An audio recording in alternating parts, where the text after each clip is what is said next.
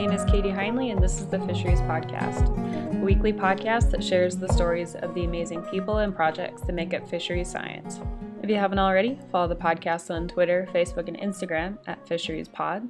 If you're the generous sort, you can be like John, Robin, Janet, Ben, Walker, and Garrett and support the podcast on Patreon with either a recurring or one-time donation. This helps us pay for various parts of the show. If that isn't your thing, you can also purchase Fisheries Pod shirts, hoodies, stickers, and face masks on our Teespring store. Today we have our first Fish Tales episode, which is an article written and submitted by Stewart Allison McFerran. The article he wrote is titled Darwin's Finches of the Great Lakes, Whitefish Before and After Commercial Fishing, and was originally published in the Grand Traverse Journal on June 1st, 2015. I took a job as a deckhand for the Lang Fisheries of Leeland Harbor. Ross Lang operated the Joy and the Francis Clark, both commercial fishing boats. As one might expect, a commercial operation means catching fish for profit. Unlike charter fishing operations, we worked until the ice clogged the harbor and the steel hull could no longer break a path through ice packed into Leeland Harbor. The Francis Clark was a classic high-decked Great Lakes fishing tug. Everything inside was dedicated to the lifting of nets. Nets could be set in the deepest part of the lake. When the net came in through the side near the bow, fish were taken out and put in boxes. The net was carefully stacked in a different kind of box, ready for setback and out the back of the boat. The crew, Ross and I, worked at a table near the lifter. Ross steered and I stacked the net in a box. On days when there were lots of chubs in the net, it was slow going, sometimes taking from the first light until the afternoon to lift. The chubs, or Coregonus hoyi, are part of a genus including whitefish, cisco, and lake herring. There were days when we caught over 1,000 pounds. I was a novice fisher, but had the advantage of never getting sick. We fished from the northwest of North Manitou Island to Platte Bay, some of the same waters that Magdalena Laney Burfiend fished in 1869. She kept her boat at Port Oneida and sold her catch to the crews of the steamers that stopped at Port Oneida. In this description of 17-year-old Laney's fishing methods, written in 1869 and published in the Evening Wisconsin newspaper in October of that year, she had been the master of the handsome craft and a set of gill nets. She puts them out in early April and continues them till late in the fall. She is out every day at daylight and again in the evening in all but the roughest weather. She takes a younger sister with her to help set and draw the nets. She often brings in a couple hundred fine lake trout whitefish. Her white mast and blue pennon is known by people far along the coast. Boats salute her in passing. At the time Laney Burfiend fished, there were 10 known species of Coregonus living in different parts of the lake. Miss Burfiend may have caught and sold Coregonins that were never described and included in the genus. Coregonus hoyi and clupeiformis were the fish Ross and the crew caught in the Manitou Passage more than 100 years later.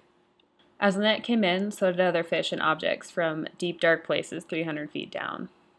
A cod relation, the big bad burbot, also known as lawyer, came in over the side with the hoyi catch. Spiky stone rollers, steamboat clinkers, and the occasional trout came in with the chubs, but of course nothing else but Coregonus hoyi. They had the deep, dark lake to themselves. On bad days, Ross sped up the lifter and the net came in empty. In 1984, a net could stand on the lake bottom and catch nothing. Not so today. Bushels of quagga and mussels foul nets as they filter the same zooplankton preferred by Coregonids. After months of releasing chubs from the net, I began to be aware of the variation in color and shape. There were very slight differences in the hue of the silver of the sides. Sometimes I wonder if I was witness to the last species of Coregonus that was sold as a Chubby Mary at the Bluebird in Leland. It is my understanding that this popular drink is no longer made with Coregonus hoyi, but with Cortegonus RTD. Not having a degree in mixology, I can't be sure. Editor's note. Upon further inquiry, the Chubby Mary is still available for consumption at the Cove restaurant in Leland. Described as part appetizer, part drink, Chubby Mary is made with a house Bloody Mary mix, a pickle, 2 olives, and lemon garnish to accompany the fish, a smoked chub served with pita chips. The servers were unsure what species of Coregonus is now used. The U.S. Fisheries Commission reported in 1890 that whitefish and lake herring, both within the group Coregonus, accounted for 58% of the commercial catch in Lake Michigan. At the time, there were 11 commercial fishing boats operating in Benzie County and 11 in Leelanau, none in Grand Traverse. The Booth Company was developing a wide network to exploit fisheries and fishers in both American and Canadian waters. Coregonus nigripinnis was found in great abundance in the deep waters of Lake Michigan in 1890. Blackfin whitefish were sought mostly in stream vessels and are taken in gill nets at 60 to 110 fathoms deep. The longjaw whitefish, Coregonus zenithicus, lived at similar depths but did not have the black markings on the fins. The Manitou Islands have little in common with the Galapagos Islands other than the fact that a unique group of species evolved over time in isolation. Diving in the Galapagos, I saw many fish, and I talked with the fishers unloading shark fins. I saw finches flitting about under the table of the cafe at Puerto Ayora. As a coffee drinker, I could not miss them underfoot, as they evolved a taste for biscotti. It was fascinating to see the same assemblage of species that Darwin had so famously observed. As the ice receded from the Great Lakes, the Coregonids were at the margin 10,000 years ago. Like Darwin's finches, they were separated into different populations as the lakes rose and fell. Each group changed, so the ice continued to melt. The populations responded to local conditions and donned different colors and shapes. Deepwater blackfins became the dominant planktivore in the fathoms of Lake Michigan. The pelagic longjaw Coregonids are hard to spot in the deep, remote places of the Big Lakes, but like the finches, changed in response to the environment. While inhabiting remote niches and not making big splashes, the Great Lakes Coregonids are a group of fish with many names that reflect the wide distribution and importance of the group. Other species of Coregonus are Kiyi, Bartoletti, Johane, Ray Arty, and Habussi. Hoyi are thought to still be present in Lake Michigan and sometimes called bloater chub. The blackfin and short jaw can be found in Lake Superior. Coregonids evolved the ability to move in the water column by regulating buoyancy as they fed on zooplankton. Over time, the Great Lakes fishing tug was perfected to a point where fish numbers were threatened. The lifter was developed to pull nets from the deep regions of the lake. The cover decks on the tugs allowed fishing operations to continue into bad weather. One such vessel is on display at the Sleeping Bear National Lakeshore in Glen Haven, near where Laney fished. When the steamer Norman lay wooding up at Port Oneida in 1869, it was recorded that Miss Burfiend had delivered fish. The clerk at the office tipped his hat to her, as if he were in the presence of a duchess. "That's the smartest girl in Michigan," said the engineer as she passed out the gangway. The girl gave no heed to admiring glances and compliments that followed her, but straightaway sought her little fish cabin where she was mending nets by the shore. The decline of Coregonus took place over many years. The introduction of chemicals and invasive species changed the ecology of the Great Lakes.